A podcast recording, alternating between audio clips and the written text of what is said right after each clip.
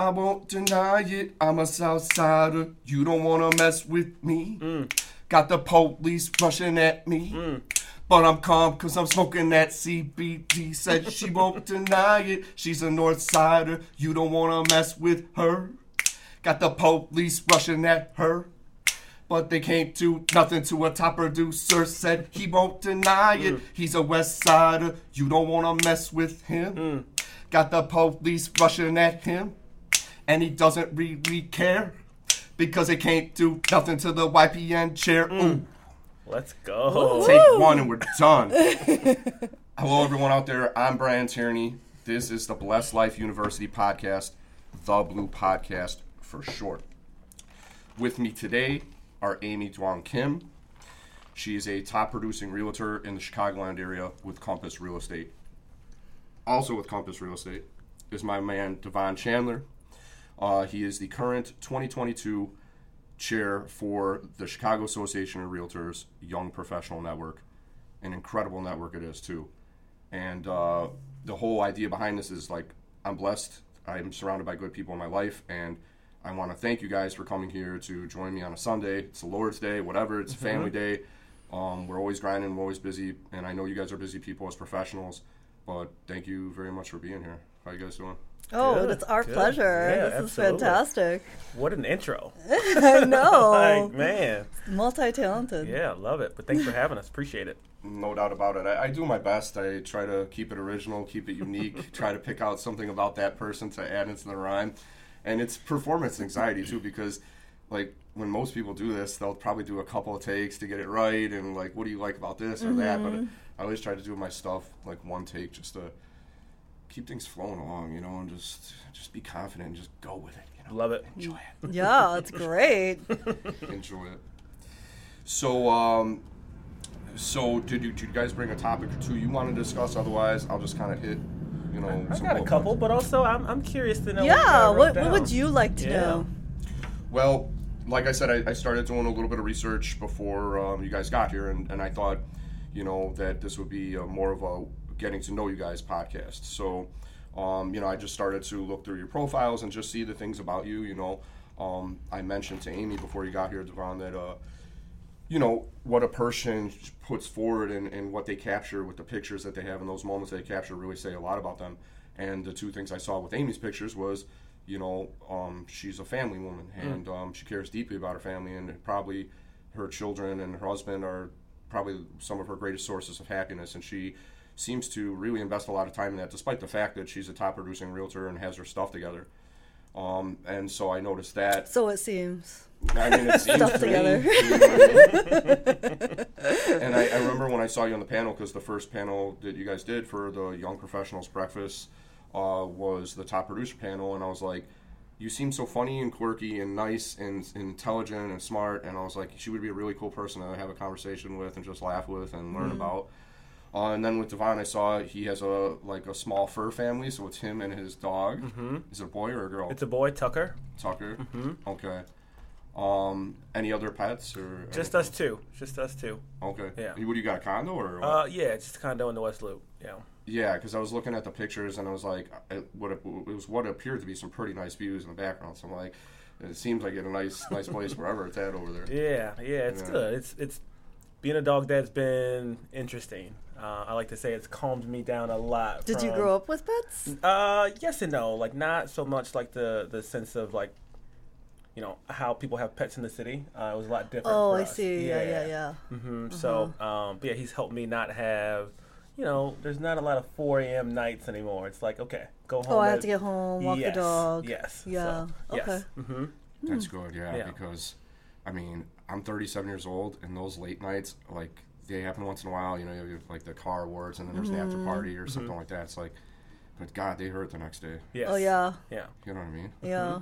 You don't get to recharge that battery right, and there's all sorts of. I was things about to fall asleep at like 10 p.m. last time. Last night. yeah.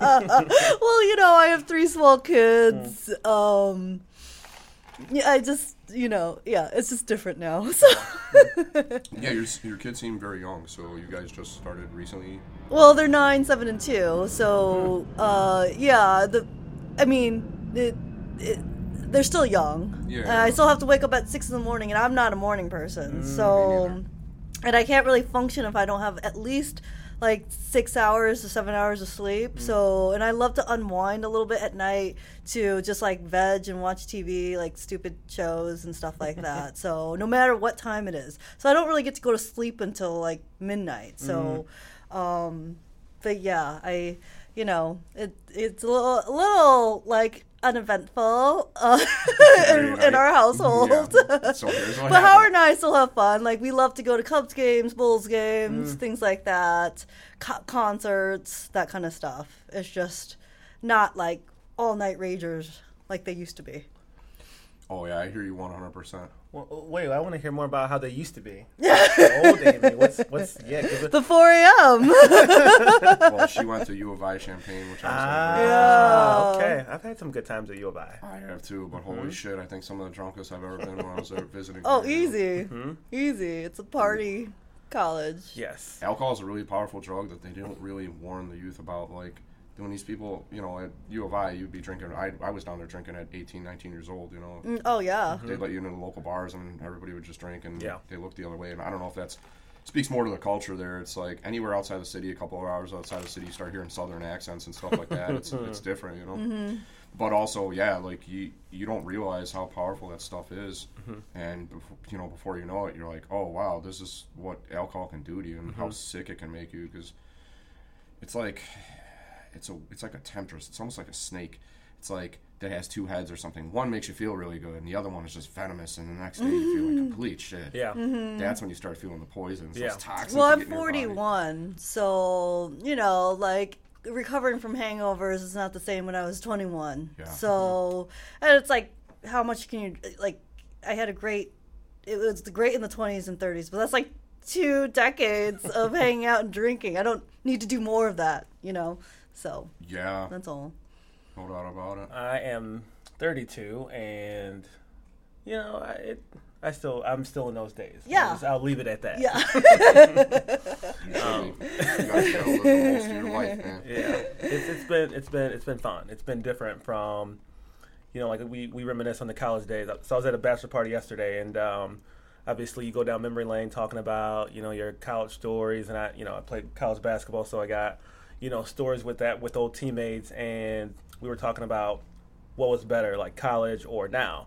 And people assume with me that it was college because I, I had a lot of fun. Mm-hmm. But I would argue that now is more fun because now You have money. We're, we're actually making money. exactly. That's what I I liked after college. One hundred percent agree with you. Exactly. So, um, but you know, I wouldn't. Cha- I wouldn't change anything. you Oh, know. of course. Yeah. Yeah. for It was just a chapter in your life. Mhm. So, for sure. For sure, yeah. I'm still young at heart. I try Oh, to be. for, yeah, Yep. yeah. I don't try. I mean, just things in moderation. That's Mm-hmm. all. So, For sure. I mean, I, I still try to, you know, go to a place where there's dancing or whatever, you know, and like sometimes that dancing is like the only exercise I got in a few days, or it's like the best exercise I've gotten. Like so you go clubbing still? once in a while. Like, Wow. Not a lot, a lot. Like one of my guests. Do you go? You don't go clubbing, do Uh, you? Like not like clubbing in the sense of like. You could go Uh, let me stop. Yes. Okay. Yes. Sometimes, like not like you know all the time, but I mean, I just go with where the where the where the night takes me. Sometimes. You know, Yeah, sometimes okay. it's at Tao. You know, three in the morning. Sometimes it's to a dive bar. and, Yeah. You know. I would do it in Vegas. I don't know if I would do it here. Yeah, it just depends. Yeah. Yeah. So Yeah. you know, I'm very much a yes man. Um, like I tend to say yes to a lot of things even before I even know what it really is. But you know, it's a gift and a curse to be honest. Um, like it's opened up so many doors, just being like a like let's go, yes, sure, yeah, cool, great, yeah, let's go. But it's also tiring sometimes. Mm, yeah, So, for sure. Yeah. Well, um, I mean, the tough part for for for Devon is that he probably lives close to some of the best like clubs in Restaurants the and city stuff of like that. Chicago, Yeah. right? Like if you're in Yeah. West Loop, River North is like really close by, and like you said, Tao, and then like all those different little nightclubs over there. Mm-hmm. I used to go to a few different ones. Um, my friend, his uh, his cousin owned a club. It was called it originally was called Jilly's, and that's like friggin' um, Chris Farley hmm. and like different people, like celebrities would go through there. It was like a big Is that like a bar? Yeah, it was Jilly's Piano Bar, and then they switched it over to. Uh, it used to be right by Excalibur before they changed over to Tao. and I can't Oh. remember off the. jo- They called it the joint. It was hmm. just the, called Oh The yeah, I saw that sign hmm. before. Yeah, and that was it was cool. It was real cool. Like in the one um, bar, it was like they had like a little dance floor, and it would get crowded, and there people would dance. And then on the other side, they had like live music. They had like a jazz band or like a mm-hmm. friggin' blues band or just like a friggin' you know whatever like old school Sinatra type stuff because he was like it was kind of like a mafioso feel, Okay. but like it was really cool. And sometimes I'd go there and then we'd like pregame before we hit sound bars. Yeah, I miss. I Ah, kind of yeah. miss old Chicago. You know, like where you'd go to like jazz bars I and like do. places like that. Oh, you still do? Yeah, of course. Love Okay, jazz bars. really? Oh yeah. Oh yeah. Okay, I just I guess I just haven't been. You know, I usually when we go out, we'll go to like a nice restaurant, like we just at Trivoli Tavern. You know, like I know it's so good, Love Trivoli. but you know, it's like a nice dinner, and then let's go to a jazz bar. Okay, yeah, we'll go to a all jazz three bar. All three of us go Do to a jazz bar. Let's do yeah, because there's, there's probably a lot of good ones in Chicago. Mm-hmm. You don't really know about them until you like seek them out or talk Buddy to somebody Guys. who goes. Have you been yeah, there? Buddy Guys. Oh. I used to have- go to have Kingston, Kingston Mines. Is that still around? Still around. Yep. Oh, cool. I've been to neither of those, but I know how legendary they are. I feel bad actually because Oh, Ki- yeah, Kingston Mines. uh, We went there all the time before. We'll get it on the books. Yeah, on the books. On the sounds books. good to me. Yeah. I've never been, so I definitely need to get in there just because these are you know legendary places. Mm-hmm. You know what I mean? And like I don't want to miss out on that. Yeah. Some of these people like like you got Buddy Guys legends and all that, and like you mentioned Kingston Mines, like don't want to miss out on those opportunities. Mm-hmm. There's just so many. So many good things here. That's probably that's one of the challenges of our business too. Is like it's abundance of opportunity to. Mm-hmm. Yeah, go to Chicago is a great city. have I just hope, like you know, with COVID, hopefully, you know, dying down and things reopening, and you know, Yep. kind of revives again. The only thing that I, you know, will miss about COVID was that traffic was so easy. Oh my god, Yes. It was beautiful. it was scary, kind of like when I I, would drive down it. I fifty five and there was only like four other cars within like a friggin' couple hundred yards of me. It was weird. There was so much traffic last weekend. I hated it. Yep. It was. It reminded me of like friggin' one of those like, you know, uh, what was that movie? Uh, like Patient Zero or whatever. that- Walking Dead. or whatever. I am legend. yeah, yeah, kind of like one of Yeah. those. Is like, where It is was everybody? Like, it was like, did, was there a nuclear war? Did friggin' like aliens just take over and eliminate everybody? I'm one of the last survivors. It, it was uh-huh. weird. Yeah. I mean, think about like the magnitude and the, you know, just the sheer magnitude of the American economy. That that that machine that keeps rolling along, and then to see that like completely Oh yeah. shut down for a while, very bizarre. Yeah. Oh, totally. And then this logistic nightmare that now exists with not just building homes, but um, renovating homes and just all these things because you can't you can't redo a kitchen if you can't get the cabinets or for like six you, months. or yeah, exactly. Yeah. Or you can't redo a kitchen if you can't find the workers. So because they've moved on to different types of work. So um, yeah, it's a very interesting situation we're in right now. What do you think? You're the the great Amy. You're crushing it. Like you've been around for a minute. Like where do you see like the market going over like the next you know six months to a year?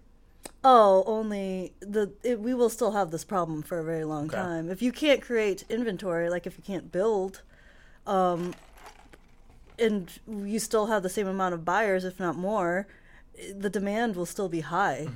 Prices will continue to increase.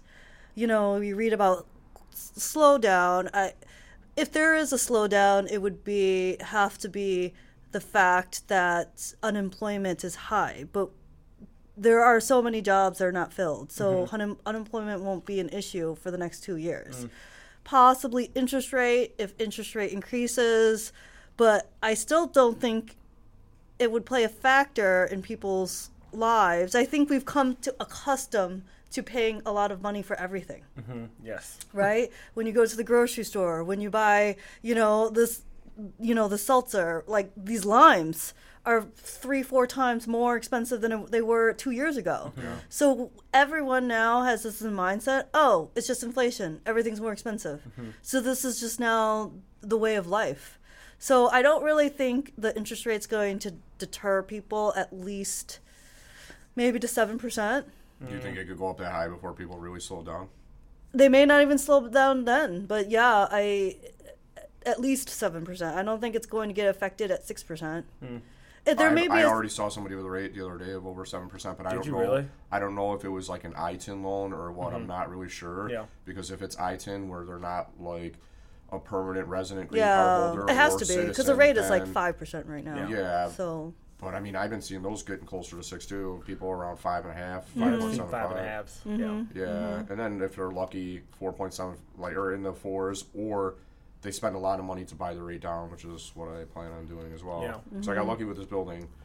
Um, I refinanced and got an incredible interest rate. It was the best one I would have gotten because when I first bought this building, I took out an FHA 203k loan, and when you're getting the extra money to make repairs on the building, there's it's a higher interest rate. So it's above 5.1, and I got it down very low now. On my home that I'm in the middle of purchasing now, I'm gonna probably have to buy down my rate.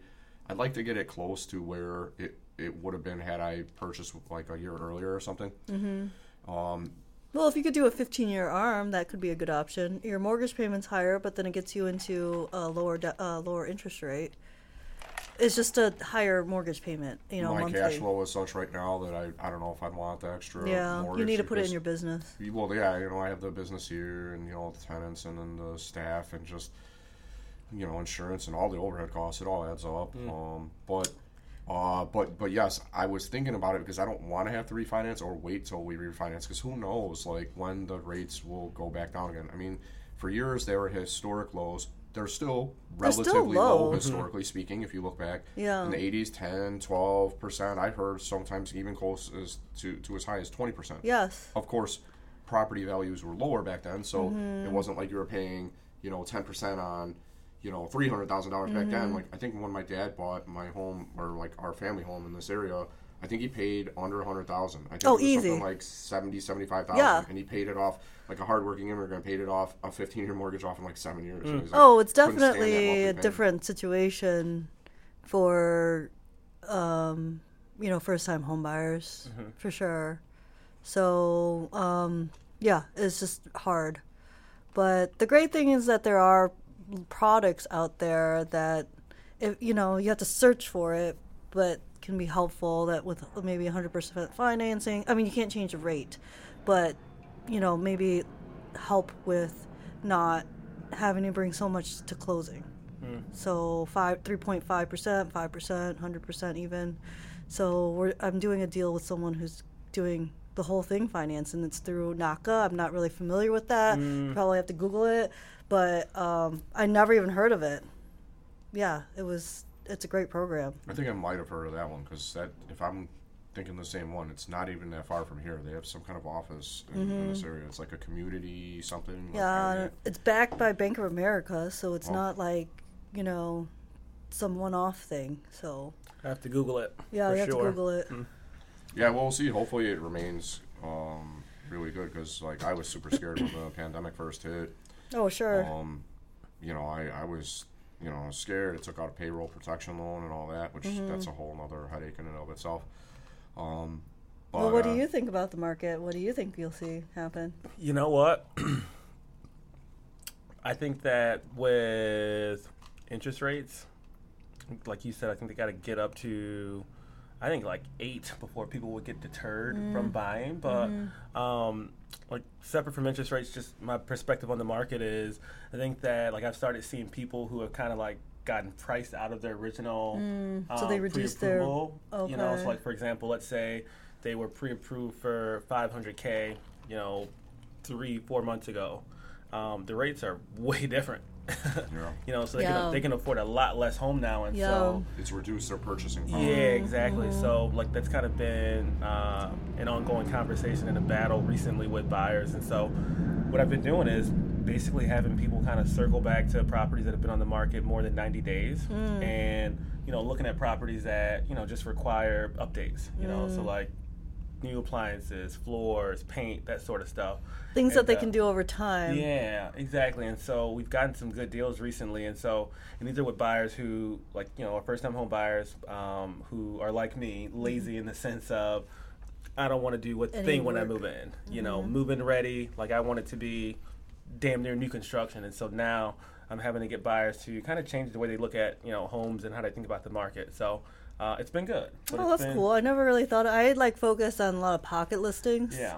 So like focus, get on the private. Like I always set them on the private, Mm-hmm. and um, like you know, of course, look on Zillow and whatnot, but try to f- see if these privates will work because at least it's less competition. Mm-hmm. For sure. So, but yeah, stale list like listings have been on the market a little bit longer. Yeah. That's a good way to look at it Yeah. too.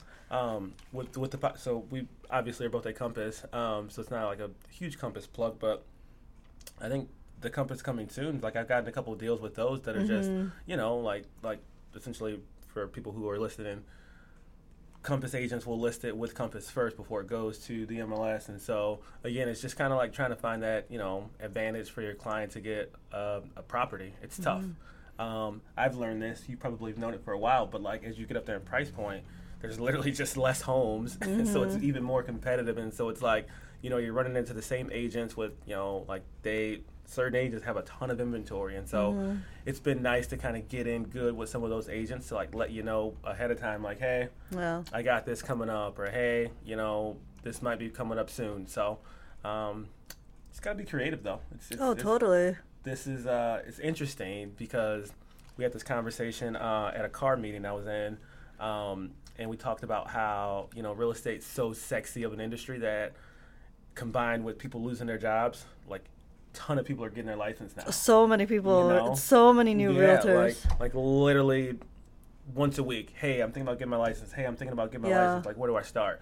And so I think the pendulum will swing back in terms of Oh, for you know, sure. it'll weed out some people who are thinking that this is just an easy paycheck because you know on selling Sunset they make it look so easy Or and million dollar glamorous. God, that stuff is hard to watch. Like, yeah. the- Yeah. The selling sun, that's, that's one where it's like a bunch of young, beautiful Barbie dolls Yeah. that sell the next day. They argue with each other. Isn't that what it is? Yes. I saw it at seen my cousin's episode. house. Oh, I, I was like- like, I, so people kept on asking me about selling Sunset. Like, is real estate like this? I'm like, I have no idea. I don't watch the show, but so let me just watch the show. Uh-huh. I could not get past. I mean, I watched you one know, episode. Yeah, you know, it's great. Like, it's entertaining to certain people. It's I'm- like it- Paris Hilton meets real Yeah. Estate or something. To me, it So- seems like you know what I mean. Like that's the kind of vibe I get. You know, like I mean, if people love it. It's just you know, I, if you if we work real estate, I don't really want to watch real estate Right. on my downtime. You know, so I you know I watch Million Dollar Listing because I just love Ryan Serhant and Fredrik. Yes. Um, I'll still watch that, but I won't watch any other. Like I won't watch HGTV or Well, Serhant's talented. Like Yeah, he's, he's- like he's talented. His like brain and the way he thinks about marketing is like it's Genius. legit. Yeah, exactly. Yeah. Like it, I couldn't agree more. So like I I watch him too. and I love his discipline. Like Yeah. I wish I can be disciplined like him, Yeah. but you know. See, we're here, human. here I am. I'm like, I wish I can be disciplined like Amy. no. I meant to ask you guys: Do you work in the same Compass office or no? No, I'm at the Kinzie, but I work city and suburbs, so you know I'm mostly just home working. Um, But you're in Wicker Park, right? yep, yep, yep. So mostly out of the Bucktown office, and then recently, like I usually post up at the Lincoln Park office because there's just there's just more room, um, to kind of spread out. So yeah. And when you guys, for the non-realtors like myself, Mm-hmm. when you mentioned, you know, the private listings or private market, do you have access to only, or well, first of all, I guess just tell um, the listeners what that means, but also, is it only within your brokerage, or do you have, is there other little private like things? I know there's a lot of Facebook groups and stuff like that. So, yes and no. Uh, I don't know if I'm supposed to. I think it's fine. Um, if not, I'll get in trouble and deal with the consequences. I'll tell you if it's not fine. I'm a Okay. managing broker. So the new, so I think we just launched like a, a thing that to basically we'll pull in all PLN, so all private listings. But before it was just Compass, right? Yes, correct. Correct. There we go. Cool. Yeah. I, didn't, I didn't realize that though. Like, there's a there's a private and a public. So yes. If I feel like if you guys have have access to it, it's not really that private though. It's almost like all the realtors know about this. The private one, it's like Well, it's a, it is an effort. Yeah. You, it's an effort to get on the private listing on the private, and it's very little information. Mm-hmm. So you know, if one, two, three main, and in a listing, in a live listing, you're gonna have a ton of pictures, the detailed listing sheet. But in the private, you literally don't even have to post a photo. It is just the description.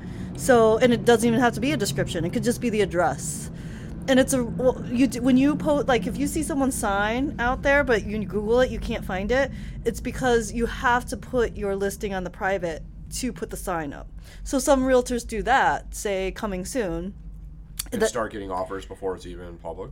Or interest, you know, before Yeah. before it goes live. Okay. And then, so that's one reason why some realtors do it. A second reason is like, you know, like a lot of my clients are still decluttering. Like all, all sellers, you know, if they're they need to declutter, they need to touch up, they need to do all this stuff. But why waste this opportunity if you know they know they're going to sell it? And if someone is willing to do a, give them their price, then you know they they could take it. I mean, we're in a little bit different market now that maybe it, it wouldn't be 100% worthwhile to do a private as much as it was in the past, Mm-hmm. but I used to make everything private before. So private is through the MLS. There's a private section that hasn't gone full live listing yet. Yeah, it's Okay. now on the MLS, but Okay. it used to be mostly on TAN, Top Agent Network, and then within Compass, of course. And then too. TAN, do you have to pay a fee to be part of that? You do. Yeah. And you got to be a big dog. Yeah. Oh, do you? I think it's top X percent. Mm, I didn't know that. Yeah. Yeah. Well, you've been a top dog for so long. It's like, it's like you, you little people. No. she doesn't even think about how it was before she was a top dog. or whatever. Like, Yep. yeah. Yep. No, I, I do remember when I first started because it was like the real estate boom. That kind of like how it is now. Yeah. And there's so many realtors. And I didn't go into it as a, like, uh, you know, because it seemed like a sexy career. I just went in it because my family had done it before. Mm, so, um, but yeah, like there are so many new realtors. Mm-hmm. And really, I mean, they must think this is so incredibly harder than they initially thought Especially in this market. especially in this Yeah. market. It's so much harder to be a new realtor in this market than it was like five years ago, even two which, years which ago. Which is when I started. Like was like five ish years ago. so it's good that you got that five years Yes, in. You yes. know, And what do you think are the factors that that are, that, are, that exist now that are making it harder for these realtors? I mean, I think I know what they are too, but I'd like to hear from you guys. there's no opportunity to get listings. I would say very few. Mm-hmm. Um, you know, I would say some realtor, some maybe their network may not want to use them because they're new. Mm-hmm. Um, they may not know how to negotiate in a multi-offer situation.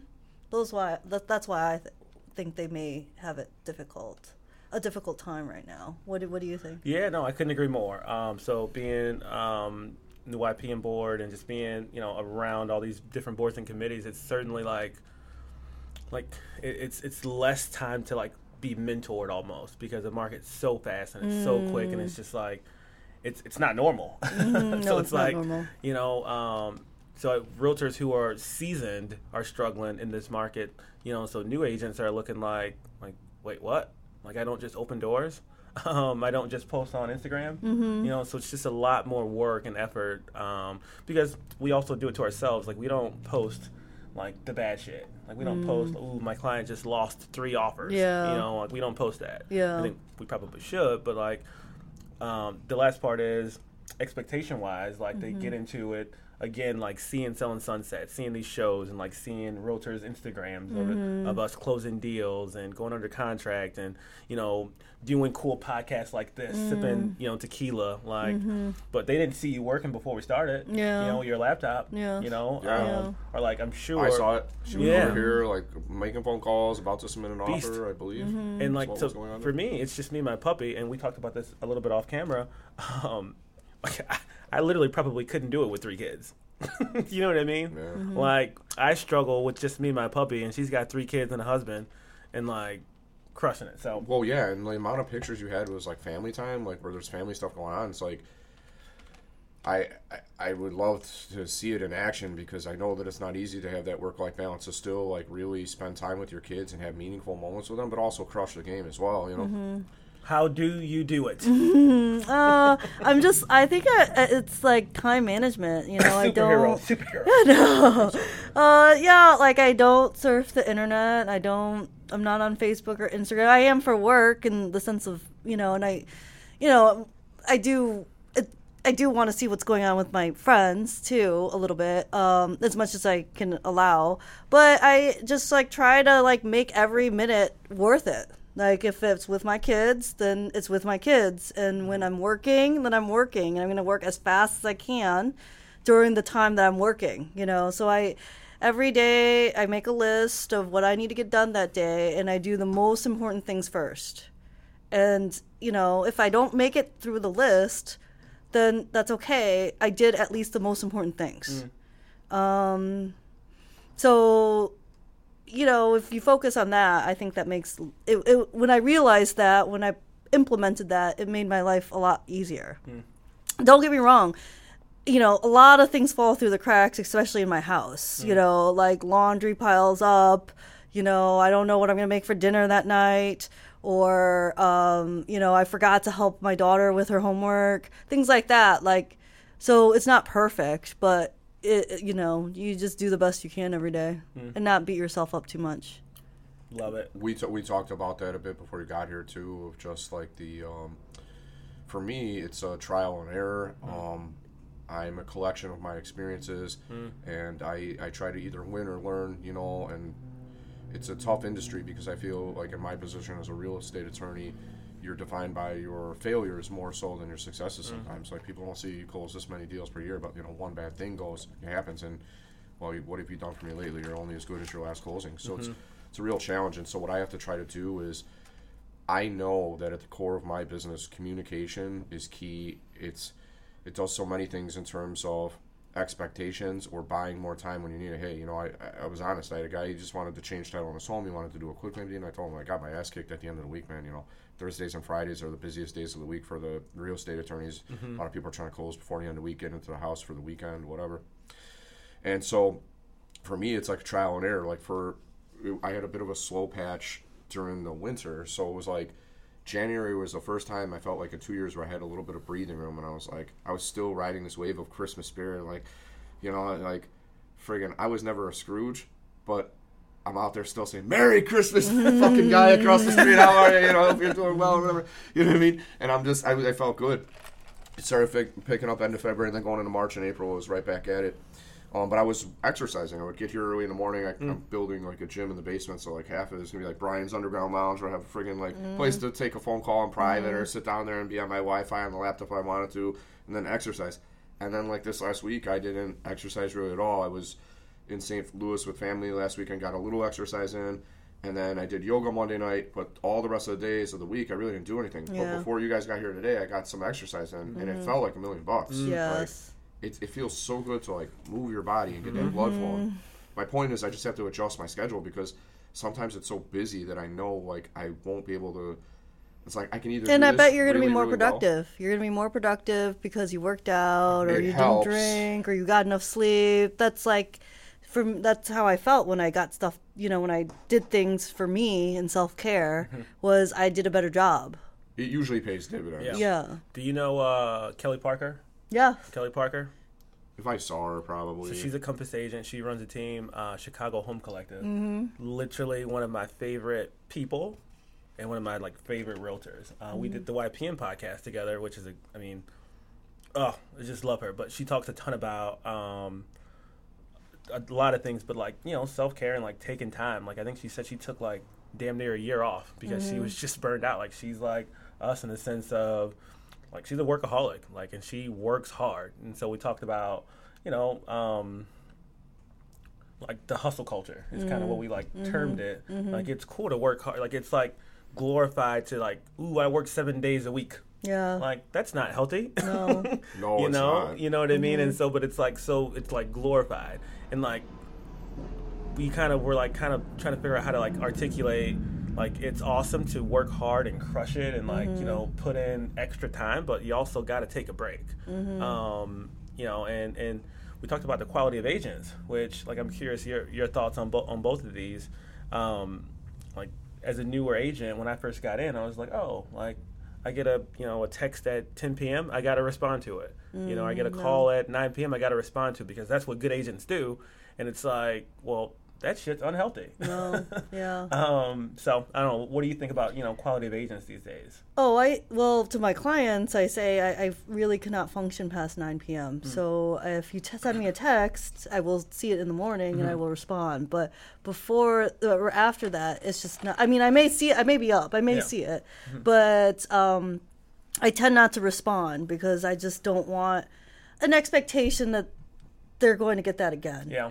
Also but i always say it from the get-go that i'm not go- you know i don't work well at night Have you always been like that? Or no i would uh, so there was a year that i all my business was international Like all my clients were from Asia and China, to Singapore, Hong Kong, and because I was selling a ton of real estate uh, in Chicago, but all the clients were international. So I was up in the middle of the night all the time. I'm like, this is what's the time difference? Like a 12 hour difference. 12, 12 hours. So, So I would have like, some meetings at midnight. It's mi- noon there, and you'd be on the phone at midnight or yeah something. or Oh my video God. call even yeah so after that that year and you know obviously we sell still sold a ton and the you know it was a great price point too but um it just wasn't healthy and i'm like i'm not doing this anymore you know i'm just gonna do it at my hours this expectation of me working t- literally 24 hours is not healthy so i'm not gonna do it anymore mm-hmm. so you know, this is after that. I think I was just like burnt out. I had like PTSD from that. So uh, I was just like not gonna. Yeah, I wasn't. It, it just didn't work well. So Yeah. that, when that happened, I'm like, I'm gonna set this boundary. Mm. And you know, now you know, it's. I think it's. I think realtors are very afraid to set boundaries. Mm. You know. They don't, you know, when I, I say you, you may not always get me at a showing eh, for listings or for buyers. I will make every attempt, but I'm only one person. So, you know, if as long as you're okay with that, then we can work together. Mm-hmm. And you know, I think my value is really at the negotiation and the process, not to make sure that you get into a home and I'm there with you. Mm-hmm. So if I give that expectation, I would say 90% of people are fine with that. B- Higher than that, to be honest with you. Love it. So, Dropping gems on me. well, just creating boundaries. Love it. Because every other career creates boundaries, right? You every other career creates like you work not like no expectations of an email past six or 7 right? Uh, What other career is every day? No other career. Yeah, this is something where people need to be a part of it because we circled back to what we were talking about earlier is like the new the influx of newer agents over the past several years, but but now as well. And uh, we'll backtrack to that even further just to kind of I, I want to just throw in some thoughts that I had, you know, maybe some factors that are contributing that as well. But the- we we talked about the the hustle of it, and I almost I feel bad like guys, are we all really being real with each other when we glorify the hustle like that? Because we know that success is a blessing and a curse. Like too much of a good thing can be a bad thing, and it's like, is it all really all good if you have a nice car and you have a lot of money, but you left them uh, you know a trail of emotional wreckage with your family? Like there's this there's this guy Naval Ravikant um, and I initially saw him on the Rogan podcast a while ago. Really cool dude. He's like an angel investor and like a tech guy in Silicon Valley, and he's like, the goal should be to like get to the finish line with success without the stress. He says stress is the big killer, and you don't want to leave your family, like he- he said, in an emotional wreckage or whatever. Um, but unfortunately, in this business, we kind of have to like pretend like you know, like I grind every day and it always feels good. It's like no, man, like. You know, like in my situation, I have a mom who's older than that now. I would love to spend more time with her. Like her health's not the greatest, but I sacrifice a lot for my clients. Um, I would like to spend more time with my wife, or just days of decompression where maybe I don't even do mm-hmm. anything. Like I Yeah. suntan, I go for a bike ride, but not have to worry about the guilt of like while I'm doing it. That's a tough part that I try to manage as a professional. The guilt of like while I'm doing this, there's like 20 important things that need to get done, mm-hmm. and like when I went into this business, I didn't really know. Like I was the kind of like the newer realtor would never shy away from picking up the phone and mm-hmm. responding to a text message. I worked in a real estate law firm before I started my own law firm, and the the guy there who was like the patriarch of the family was like he'd hear that phone ring. He's like, somebody answer that. He's like, pick it up. When that phone rings, you pick it up. Mm-hmm. And it was like drilled into my head that like in this mm. business to get that success, you have to do it. Mm-hmm. And then I have another friend of mine who's coming to practice law with me, and he's like, just keep on taking it on until you like reach the point where you know you're too busy. But the problem is like, I'm busier than I know what to do with right now. Mm. It's mm-hmm. very hard to manage because you know, it's a battle of if I communicate all day, then there's going to be a pile of actual work to get done. Mm-hmm. And then, you know, if you're like, well, why isn't the work done? Because I was on the phone, at least I responded and we were talking. Or why didn't you respond and answer the phone? It's like, because I was doing this. It's like, it's this constant battle of trying to adjust and like work on the fly. I have a team of two full time assistants and we're trying to find a good third fit. We had somebody who was on trial and stuff here for a while. But it's this thing where I feel like we have to pretend sometimes we're happy about the hustle when we're really not, you know, because how much of ourselves do we have to sacrifice? Like when when you start picking up the phone at nine or ten at night, or you respond to that message, that's a very slippery slope because mm-hmm. then you can get dragged in this long conversation. Mm-hmm. And and I don't know about you guys, but the clients I have, they'll call with an initial question. This won't take very long, and each question is hit Yeah. with another follow up one. Yeah. Well, what about this, or what if this, and how do I handle this? Uh, this is turning into a full blown consult- consultation. No wonder the divorce ar- attorneys are charging forty dollars per email or whatever they're doing. You know what I mean? Time is money, honey. Right? You know what I Yeah. mean? Right. You know what I mean? So You those- should do schedule send. So when you are working at night, then every email gets sent to 8 a.m. So everyone thinks that you Ah. are working at 8 a.m. how what do you what um what do you use for email? Gmail, but everything will be there's a like there's a thing that you can st- set so you don't send it instantly. You send it at you you can schedule it to send it in the morning. Then your then your clients will you know like the you know because everybody looks at the time. Oh oh my gosh, they sent it at 11 8 p.m. They Yeah, must yeah. be working. Yeah. But if you send it at 8 a.m., even though you were working, Gmail has a schedule option. uh huh. Okay, I haven't messed with that on Gmail. I use an app called Do It Later, which is a, it's like for text messages if you want it to be sent at like nine. Yeah, see, or perf- whatever. yeah, uh, So I exact do same that, thing. And then, or sometimes I'll make the draft, and it'll stay as a draft on my phone, and it's popping up right at the top, so I know when nine o'clock hits, I'll Yeah, send it. No, If do I don't get schedule send. Distracted. before Yeah, exactly. Just do a sch- schedule send, then it's out of your brain. See, the only tough part for me is we use a legal software. and There are many like it, but the one I use is Smokeball, and it tends to be very good for like real estate attorneys. It's integrated with my Outlook. Mm-hmm. And does does Outlook have?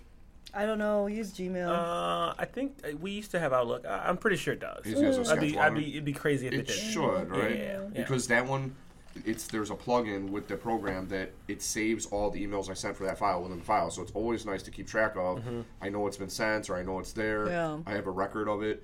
Um, but this is what you should do. This has helped me. Maybe this will help you. Help you too. Give it at least a try for seven days. Okay. Anything that's on your mind, put it in your notes, and then forget about it. So when you actually get to a computer, then you do the, the what's on your list. To So use the time efficiently, so you're not thinking about it the whole time. exactly partially done when you exactly Yeah. so like when i'm hanging out with my kids and i think about something because of course i think about things and Yeah. think about work It pops in your it head. pops in my head i'm like and then you know maybe back that used i used to like hurry up and go to a computer and do it or hurry up and try to do it uh, like on my phone i would just make a note of it on my in my phone and then um sometimes I don't even understand my phone because I have like one word notes and I don't remember what that is. So I'm trying to do a better job. right? Yeah, yeah, I'm trying to do a better job of making better notes. Sarah, Sarah, why was I gonna? Yeah, exactly. Yeah, what? Why? yeah, I know it was important. Exactly. Why did I get this bill? You didn't tell me about this. I meant to. I put your name on Exactly. But if you made detailed notes, let me clarify detailed notes because I have to work on that. Detailed notes so that you could remember what you have to do, then you don't it won't be in your mind. Hmm. It really works. I've been I've been pretty good at that. I have a notebook that I use. I have one that I leave here at the office, which I haven't even left. The traveling one that I bring home with me is usually the one I use, but it's kind of like my things to do, do list. Yeah. And one other thing I started doing was sometimes I, I don't feel like the satisfaction of crossing it off. Sometimes I'll have to put like a check mark next to them so I know how many times I've been in that tennis match. Like I serve the ball this way, and I'm waiting for it to Oh. come back at me. I serve it back because a lot of the things I do is a process. Like once I do one thing, then I have to like send a text message or Yeah. some follow up email or make this document and then like have a them sign it and then turn it back. Yeah, it's a broken down process of how it all gets done. So I'm like, if I cross it off there completely, I feel like I'll overlook it. So a lot of lately I've been doing checks or whatever. I try to keep dates. Um, Well, another you have a much more detailed oriented job. Mm-hmm. Whereas, you know, for us, if we make mistakes, it gets all fixed through attorneys. either through a large headache on our side or some very disappointed clients. oh, Hey, forgot! Oh, forgot to check this the first one. Yes. Eh, Yes. we'll let the attorneys take care of Attorney it. review, attorney review will take care of that. Yeah. Who who not even who, but like who like what are like your your favorite realtors that you work with? Like what do they do that like you just absolutely fucking love? Oh, that's a good question. um, I, I don't think they'd mind me representing for them. Or You don't have to say their name. throwing But what do you just like? What do you like that they do? Um, there's a there's a top producing team um, that I work with, and uh, great people. They're friends of mine, and they're like, "Are you top one percent in Chicago?" Of course she is. Okay, just just asking. I, I, I missed the car words. I was uh, where the hell was I? I was out of town. Or no, it was my wife and I's uh, seven year anniversary of being together, just dating, not married. Yeah.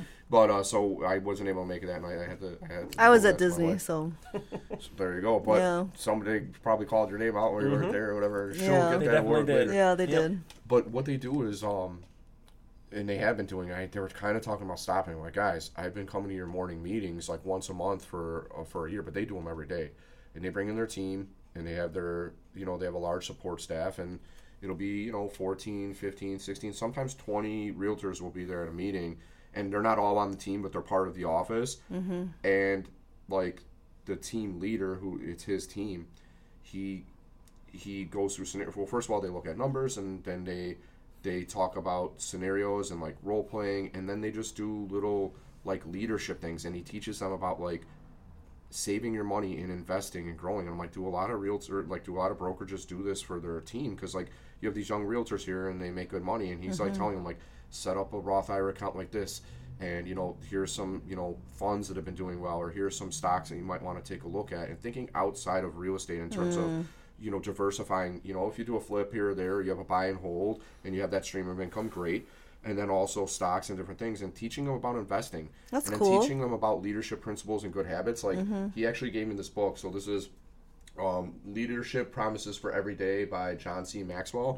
And they would they would read the daily passage kind of together and just internalize those principles that can help you be a better leader or a better as a leader of yourself in your own business. And I, I must admit i'm behind. I'm probably ooh, my bookmark is at march 28 so i have a lot of passages to catch up on. Yeah. but um but that's super helpful that's the team like that family oriented atmosphere like it's a different thing to be like successful and not have anything to show for it at the end of the day Mm-hmm. but having that blueprint in place that they're giving them about like bettering yourself and saving for your family because a lot of these Yeah, realtors, because they make the money nobody pay taxes, tells you don't have anything that. left Yeah. the end of the day. Yeah. I think um, so. I just started a team in November, and um, we're six deep uh, as of this upcoming tomorrow. Monday. boy you built it up quick huh Built it up quick. You know, it kind of happened. Like I expected it to be a little bit of a slower burn, but um, like not to be too confident. But I think that the reason that I'm getting like a really really good response is like like I'm giving a ton of support. Like so similar to what they're doing. Like we'll we meet every Monday, like most teams do. Um, just like a regular team meeting. Uh, we do something similar with leadership. Tuesdays, uh, we do this thing called real estate therapy, um, which is like, you know, thirty minute like vent slash rabbit hole session of like your your your annoying clients, like your bad deals, or like you know something like you're struggling with. Um, Wednesdays we do a thing called um, uh, HCH University, like so my team's Hello Chicago Homes. So it's like a university of where like we'll talk about maybe we'll talk about how to um, literally just write an offer, like a write a winning offer in a competitive market, or we'll like go through how to write handwritten notes or whatever the heck it is. But you know, something that's going to be like legit learning.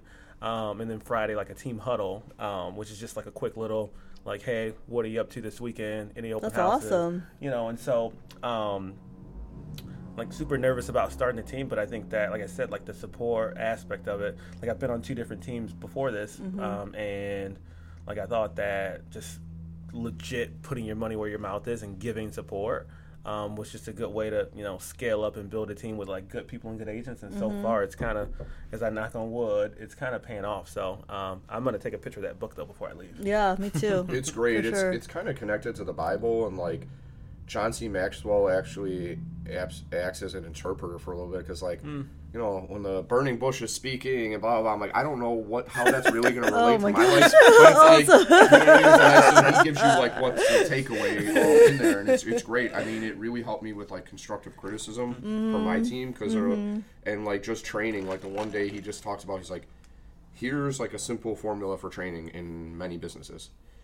They watch you do it first, then you watch them do it, and then they do it on their own. And it's just like these little mental frameworks to think about to like really keep you systematic and, and, and confident in your your ability. But definitely, it's I mean you can probably get it on Amazon for a few dollars, mm-hmm. um, but mm-hmm. it's a little bible for just uh, living your life well and and, and leading and, and being a leader to yourself as well. Mm-hmm. Well, yeah, no, it sounds like what you're doing is pretty cool. 'cause, yeah, like, it's awesome. it's It's, very amazing. similar to what I was talking about, but each day you have a different purpose of that, and it's it doesn't even take that much time. Thirty minutes. Yeah. Yeah, Literally. thirty minutes. Mondays maybe is an an hour, hour, some and then everything else yeah. is 30 minutes. Mondays in person, um, because I do think there's like something to be said about like legit human connection. Like I think the pandemic obviously like made us a way more virtual world, which is a gift and a curse. But like I think in person also is like impact where you can like feel the energy from person, good or bad. You know, if they're having like a shitty day or like a shitty weekend or whatever. But um, check in with me in like you know a year and Oh, you'll be Ask me how killing it. come come back and Yeah, we'll, we'll you'll be talk about killing it it. and we'll see.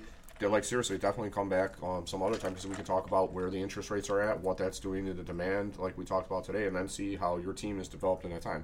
My guess would be, I mean, you seem like a very successful-minded person, very professional. Like I'm, I guess it would be it'll grow a lot, assuming the market doesn't tank or something, which it should. Well, honestly, even if it does tank, I mean, real estate still exists and Mm-hmm. real estate still happens. And that's when I became a top producer was when the market crashed in 2008. Half Crazy. Mm. the half the realtors left. And so it was less competition and you know, I just grinded Mm. and I just worked and I didn't, you know, think about that the market was bad. It just it was it was more sad than anything because you know when people called you were helping them through a financial situation that they couldn't afford their house they were getting a divorce possibly they lost their job you know whatever it was. Um, so if anything i was like it was i thought i was more helpful than in any time of my career because i was helping them out of a situation they didn't want to be in anymore so um so yeah the, it's like uh, kind of crazy but the you know and the, when you're talking about weeding out or you know unfortunately maybe some newer realtors won't be able to handle it because i it's just the market's too crazy it's just a different crazy so Did you?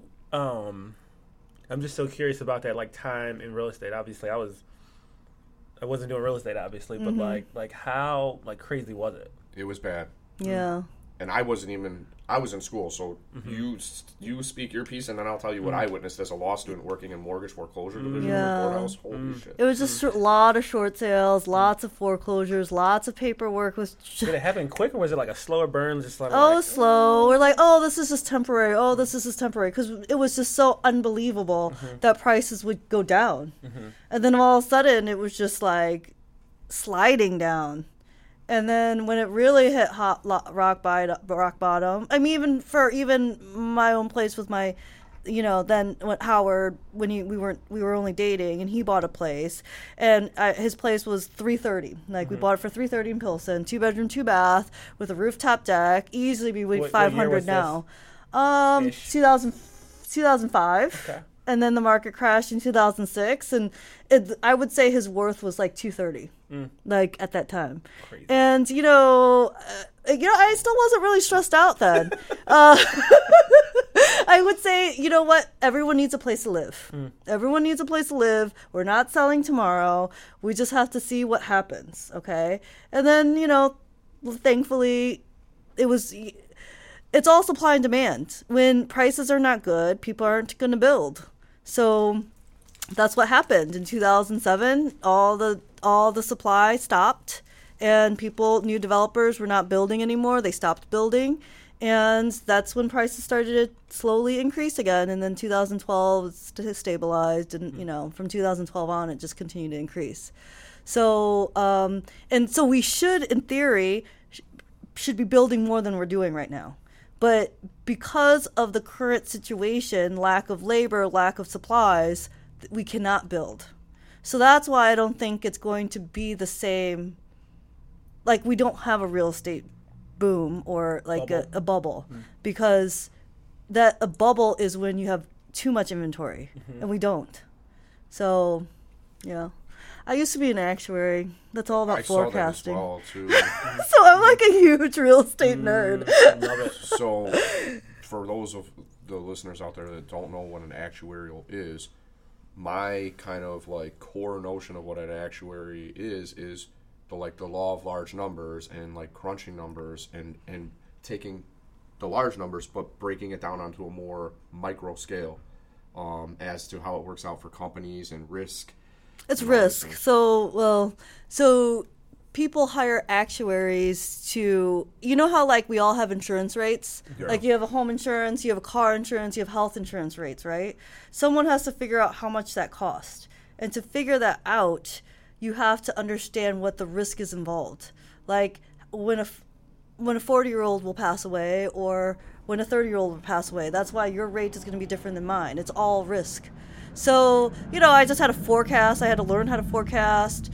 Um, I had to learn how to assess risk, things like that. So I just took my um, experience of that and my, you know, because trust me, I was a horrible actuary. I was like really bad.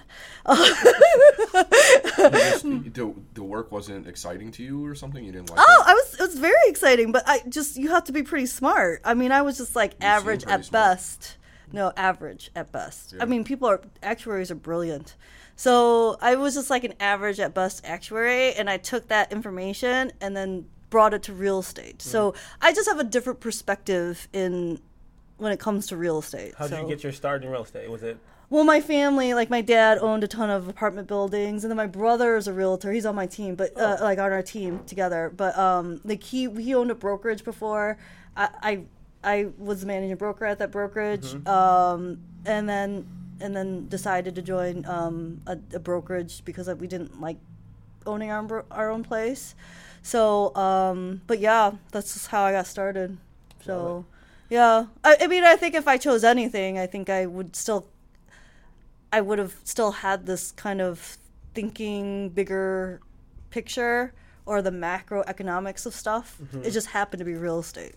Yeah? So, Yeah, and, and you know, you had asked earlier about like how bad was it? Well, it, it was bad in many different ways. So, you know, I, I was I was a poli- uh, political science student at uh, University of Illinois Chicago when that was all going on. But I was into economics. I was in the economics club. I was thinking about minoring in there. I never did um, a minor in economics, but I, I stayed up on it, like the events that were going on, and we were very close to a global financial collapse that could have led to mm-hmm. World War Three. If you, mm. re- I mean, that's because what starts happening when you have that kind of collapse. I mean, it's mm-hmm. this weird time where there's going to be a struggle for resources and for power in the international um, community, and so it was really weird. And we had, you know, some of the world's biggest financial institutions that were about to collapse, but then they also had like insurance bets against their own products and shit, and they were making money off of that, and then they had the bailouts. Hmm. And what you were saying is that a lot of builders got out of the business just because there mm-hmm. really wasn't money there. There was this Yeah. huge inventory of foreclosures because they were doing like no income, no job loans, mm-hmm. and everybody was getting approved. So you had these people that, you know, when they were doing the adjustable rates, would eventually not be able to afford their mortgage anymore. Or So- taking 105, 110% LTV loans, which doesn't exist either either. So that's now another reason only Get whatever why. is at before Yes. you can take out over because the, the, the thought was these homes are going to keep on appreciating in value, so we'll give you 110 percent Yeah. or 120 percent equity or whatever, or a 20 percent loan Mm-hmm. to value.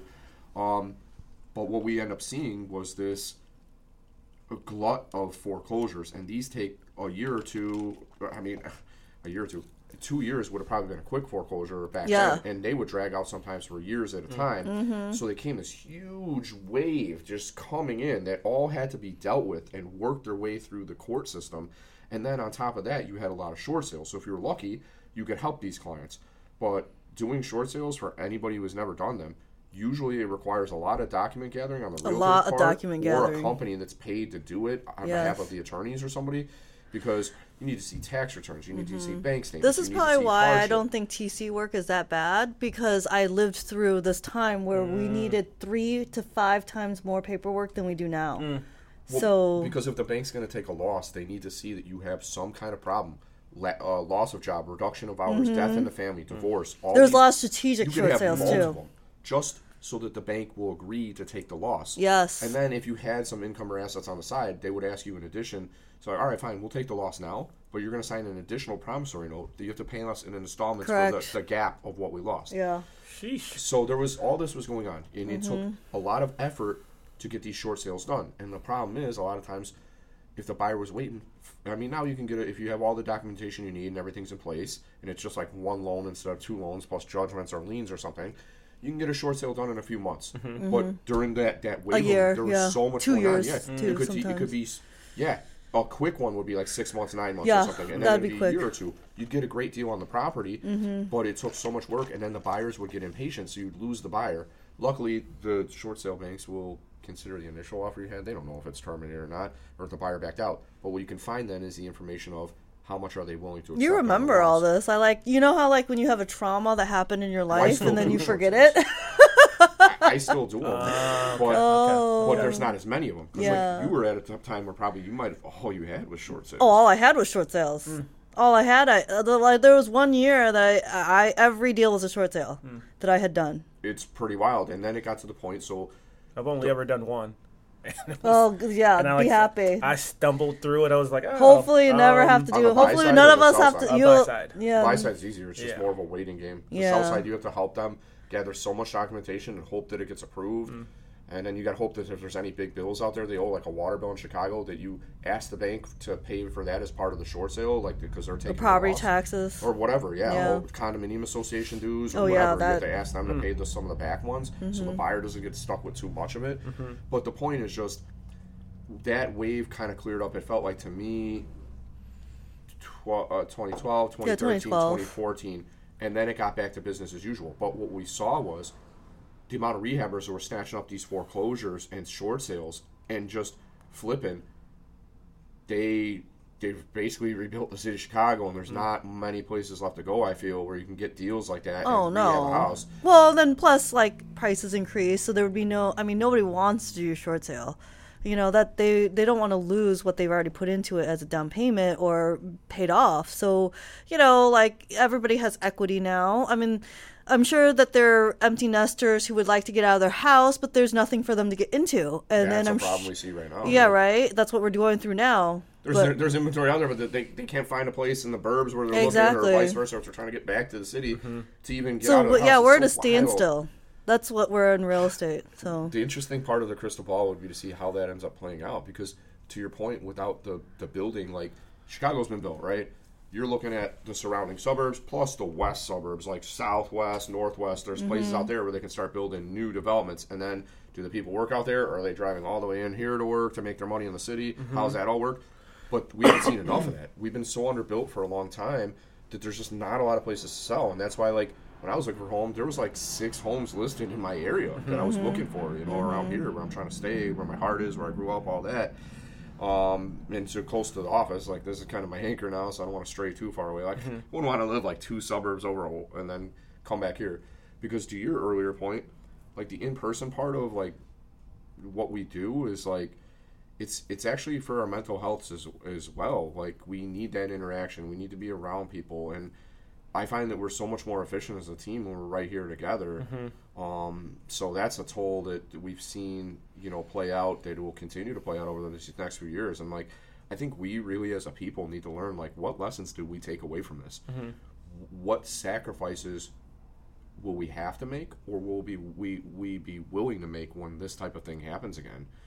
Because you know it started off with like the two weeks to flatten the curve thing, but we mm-hmm. have consequences from this that we're gonna have to deal with for years to come. Like, Yeah. like you said, the inability and then and then the influx of realtors in the market, I think, is kind of connected with that too. Number mm-hmm. one, it was there was so much demand and the interest rates were so low that it was easy to sell homes, right? Yeah.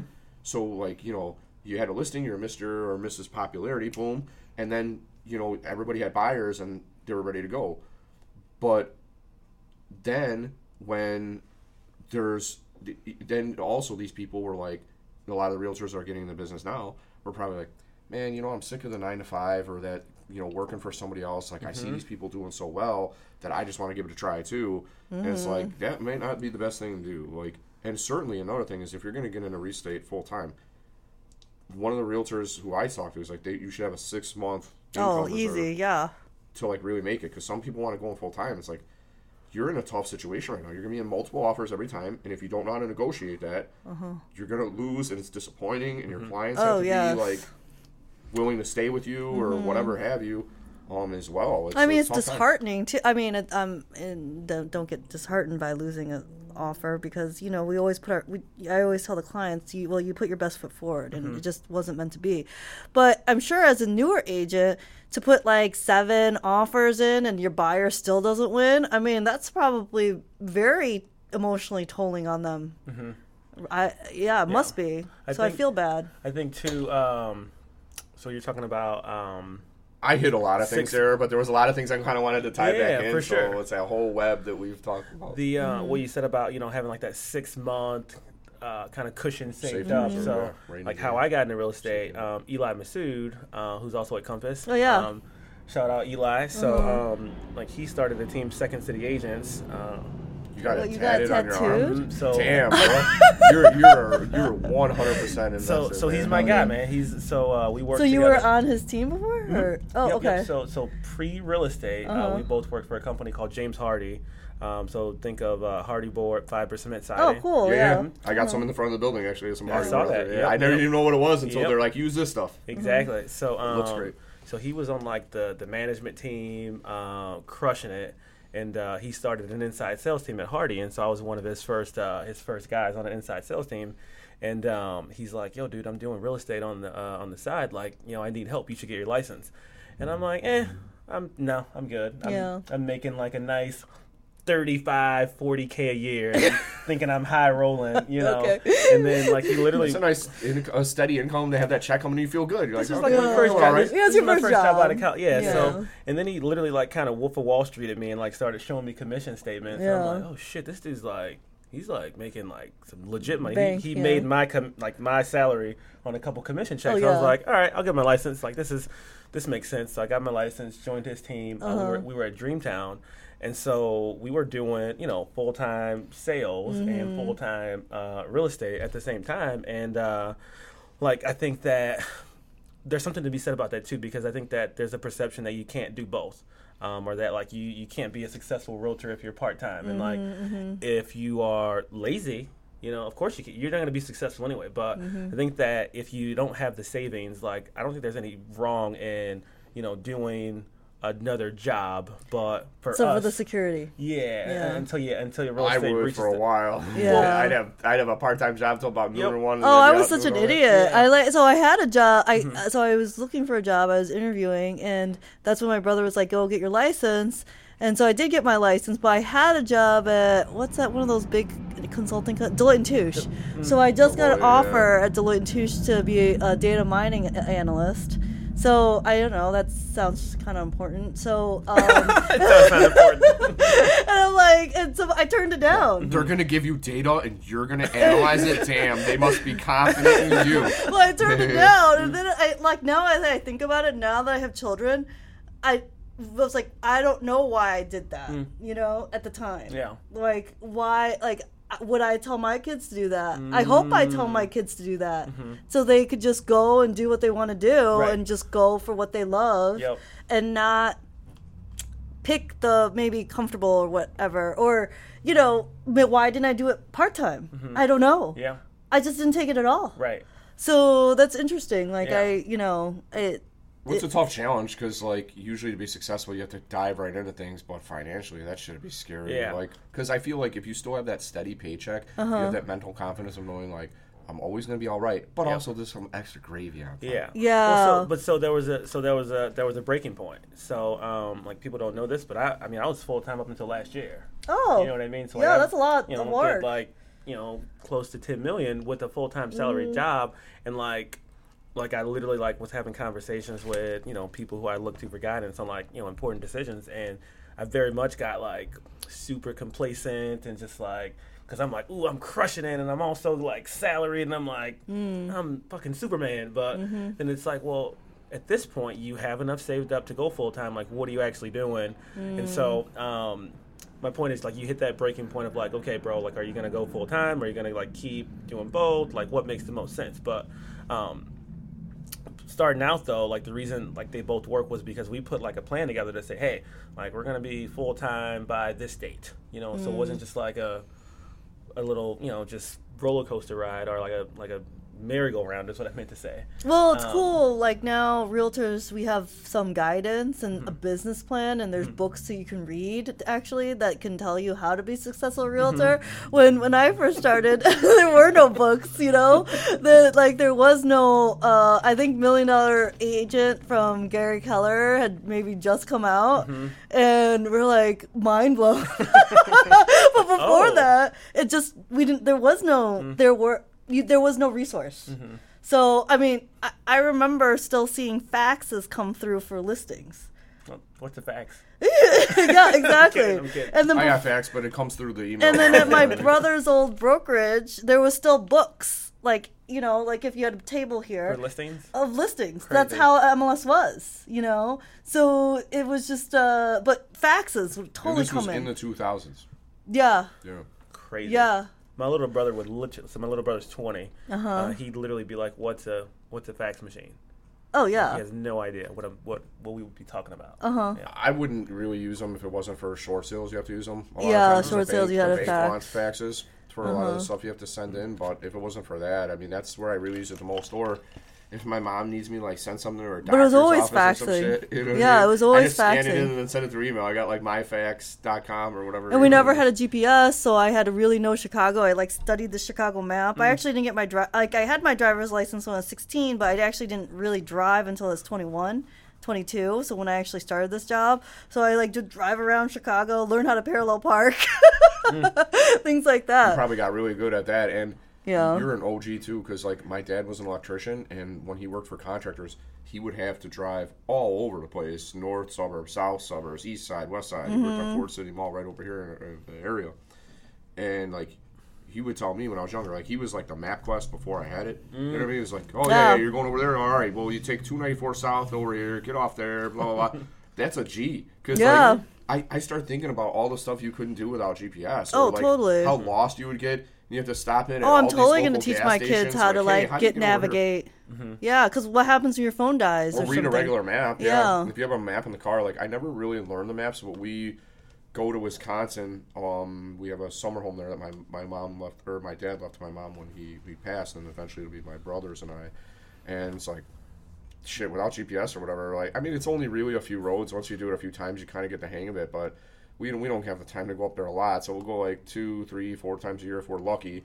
Because it's a long drive to where you have to go, but it's like, man, without maps or, or without like a Google Maps or whatever, it would be hard to do that shit. You get Yeah. so lost in there, you have no idea where you're at. Yeah. Do you do you know you you're born eh, like most of your life was in Chicago? You know where you're going if you didn't have your GPS. Would do you? If my phone died, I literally wouldn't know where the hell I'm going. Oh really? Like I, I could get I could get there, but it wouldn't be like a, like ooh I'm gonna go here, make a left and a right. so and do you I'll know go- the coordinate system in Chicago? uh, Like 3200s Belmont, Fort no, 2400s no. Fullerton? No. I'd, I'd literally is zero. Yeah. South, north. I would get there, but it'd be like, ooh, oh, Western. Okay, cool. I know if I go to Western, and I can keep Yeah, going. that goes like, all the way You know, like there's like there's like main streets that I know, but like Interesting. I rely on my phone so much, I'd be I'd be lost. Oh. I'd call you. Like, I couldn't call you. Like I'd literally be like, fuck. Okay, I'm gonna be late for this thing. So, Yeah. Yeah, those were the pioneer funny. days before GPS. But like that's why I keep my phone nice and juiced up. I Yeah. got multiple chargers. Yeah. But, you know. Well, we're used to it now, Yeah. so. yeah, but I'd be lost to answer your question. Okay.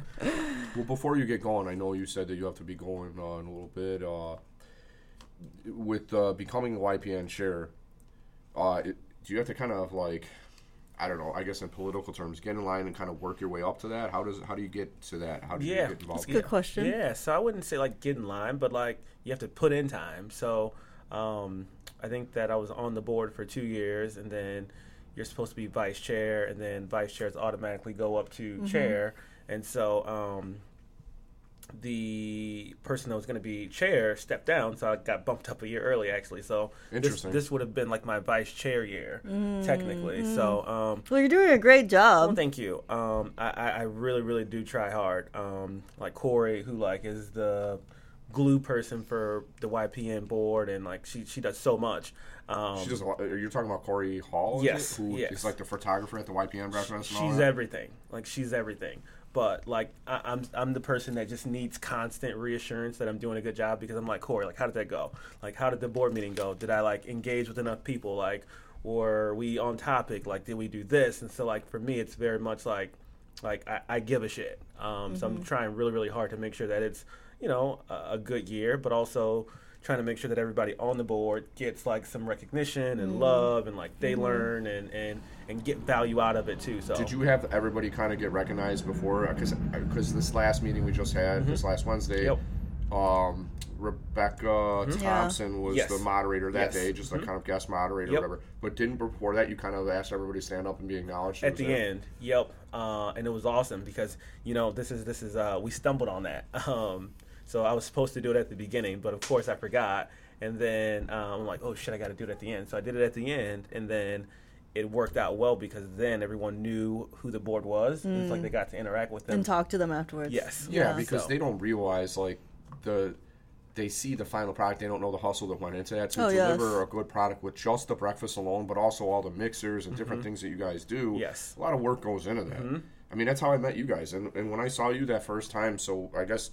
The first time I saw you in person was the first time I saw you in person as well Mm-hmm. because you were on the panel and you were moderating it, and I was like, "Who is this?" Because I had been to the YPN breakfast for a few years. My uh, my good friend Carmen Carbonera introduced me to the YPN when I first started my own office, and it was uh, this dude Mo Dodka who had he was an attorney and a realtor, so he's kind of like both parts of the game.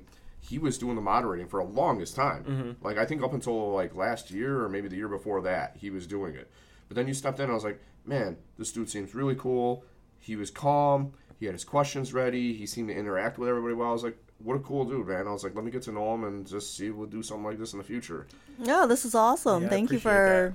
I'm sure I'm speaking on your behalf. I'm sorry, but thank you for Yes. having us. I mean, it's been a lot of fun. I, I love doing these. It's a passion of mine. Um, I, I hope that people enjoy this, and I feel like you have to do in life. Like the consistency is key with a lot of things, and it's not really a thing unless you do it pretty regularly. So I, this year I've been pretty good about it, doing like one a week roughly, which is tough to like schedule with people. That's why I had. Unfortunately, you get to meet Tilsa this week. So Tilsa, I hope you're uh, you get well soon. She's a wedding officiant. I think she had some food at a wedding that just didn't sit her too well.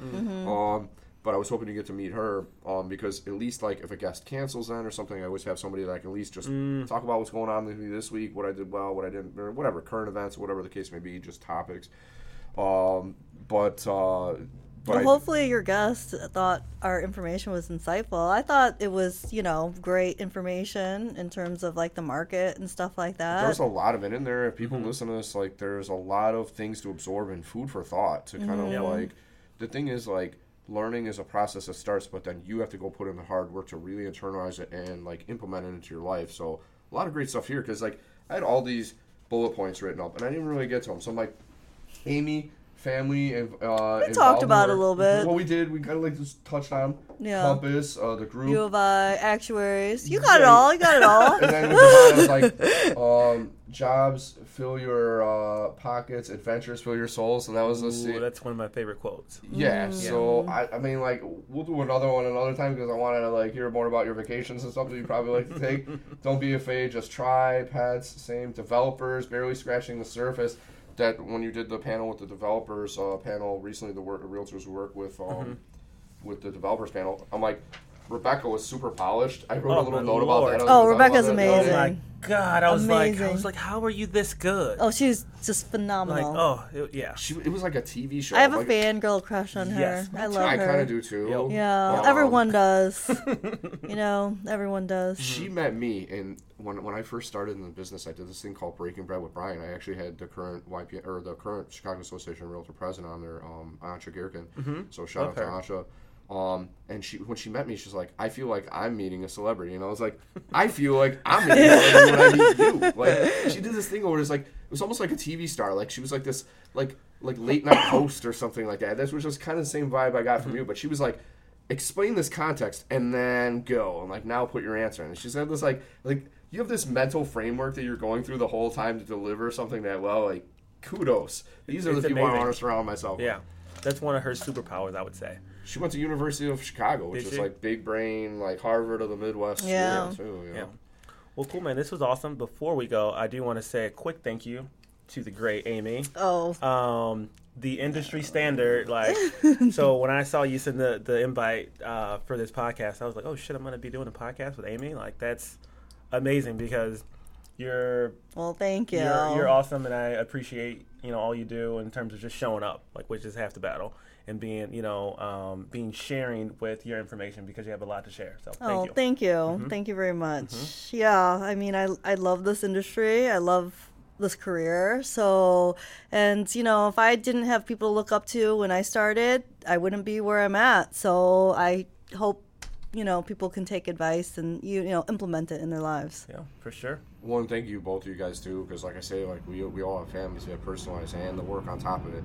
none of this stop. The, the the clock is always ticking, no matter what you're doing. And this is not something paid. This is just a pad, pra- passion project where we get together and we get to know each other. And then like five years from now, uh, well, next year you're just gonna like surpass my sales. So No way. yeah, give me give me some time. I like to fight until I'm in the presence of greatness as well. You know what I mean? So it's that battle of like earning it and all that good stuff, and Mm-hmm. hopefully good things in the in the future for all of us. Like I Absolutely. say, I, who knows? I, I've my dad and my mom were always worriers, and so they were worried about like the doomsday scenario. I just hope it doesn't hit that because I take my job very seriously, and I have staff to support here as well that depend on this job as a livelihood and. And depend on me as a, as a leader and my Mm-hmm. family, my wife, the whole deal. You know, we're trying to start a family ourselves, so hopefully it, it all stays going well. And um, you know, I it will because guys you will make it sometime. to be that. So Um, for sure, hard work will pay off for all of us. Love it. Um, if you want to check out more with Devon Chandler, uh, you also have the Color of Chicago podcast, which you just kind of started out. It looks Mm-hmm. like you're in your first few episodes. Yes. Do you do that remotely? Is it in person? Yeah, so it's it's been virtual. Um, it's been virtual, just easier and, and, and just you know more time efficient. Uh, I would love to get them in person at some point, but right right now they're just virtual. So, um, but yeah, I love this. Yeah, I, this is my little man cave slash office area. I got the whole setup. Everything I need is at my fingertips. So cool to be here Yeah. in person. But Of Chicago, so you're doing it virtually. Is that through Zoom or how? You Yeah, so I use a a, a thing called uh, what the hell is it? Uh, Zencastr. Zencastr? Yeah, so just a Okay. virtual podcast platform. So God, there's so much of that stuff out there, and Yeah. it's cool that you stumbled upon that one. yeah, it's been good. Well, Yeah. if you if there's ever anything like if you try to do it in person or you need to know like an equipment list or the, the software I use, the video recording software is just uh, what they call OBS. It's open broadcasting software, so you can download it. I like to donate maybe like seventy five or eighty dollars a year to them because they're a nonprofit, and uh, I feel like that's almost like the subscription. That's my way of paying them back. Um, you know, um, so it's, we'll ch- check out your podcast. Anybody you, uh, or anything that you want people to know about your social media for Instagram, where they can they find you under what name Yeah, for that? sure. I appreciate that. Uh, just Devon Chandler underscore uh, is my Instagram handle, and then the team Instagram is just uh, Hello Chicago Homes. So yeah, I Hello, appreciate Chicago it. Homes, nice and easy, very welcoming. Mm-hmm. And how about you, Liam? yeah, um, if you want to see my adorable children, it's Amy Duong Kim. So I only well, I'll post very few posts about work there, but mostly it's my family. On your Facebook? Uh, Instagram, Amy Duong Kim, or just Amy, yeah, Amy Duong Kim, uh, for the face for Facebook too, and then Duong Kim Global for my Instagram, and that will have all our new listings coming up, um, you know, things about work and whatnot, pictures of showings and st- stuff like that. So we try to we try to have at least usually w- at least one listing per week, if not two to three listings a week. So. Um, Big so dogs. Yeah. so if you want to see the new inventory, so we won't have anything this coming week, this following week because we'll be in uh, LA, but probably two to three every week after that. awesome. So Beautiful. cool. One thing I say at the end of every podcast, and I used to joke around a lot, I'm like, during COVID, like, well, it's still COVID. COVID is contagious, motherfuckers, but so is kindness. Oh, And so, uh, what I always say is that I've been able to get along with many different people from many cultures in my lifetime just by starting from a position of kindness and respect. And so, it's it's free to do. It'll take you to new levels with with your life, just your interaction with people every day, regardless of who they are. And so, um, you know, good people make up uh, other people good. And so, be good to yourself, be good to your family, be good to your community, and tune in next time to the Blessed Life University podcast, the BLU Podcast for short. Peace out, everybody. We love you. Peace, peace. Thank you, brother. Appreciate it. Bye.